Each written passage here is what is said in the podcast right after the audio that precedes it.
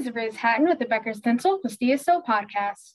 Here's your daily industry news briefing for today, March thirty-first.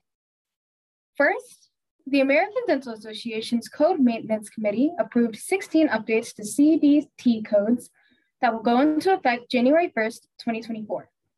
Three things to know.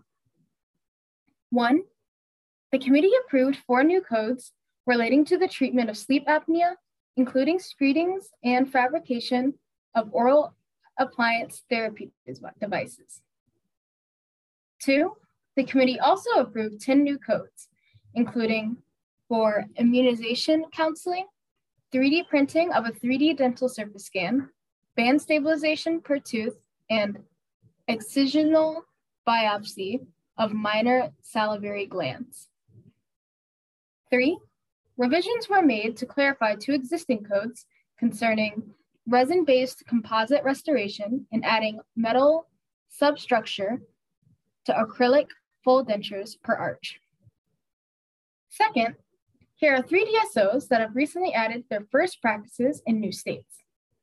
One, Beacon Oral Specialist added its first Florida practice by affiliating with South Florida Oral and Maxillofacial Surgery. Two, Premier Care Dental Management acquired Dental Designs of New England, its first practice in New Hampshire. Three, Vista Verde Dental Partners opened its first Brightly Dentures Plus Implants office in Texas.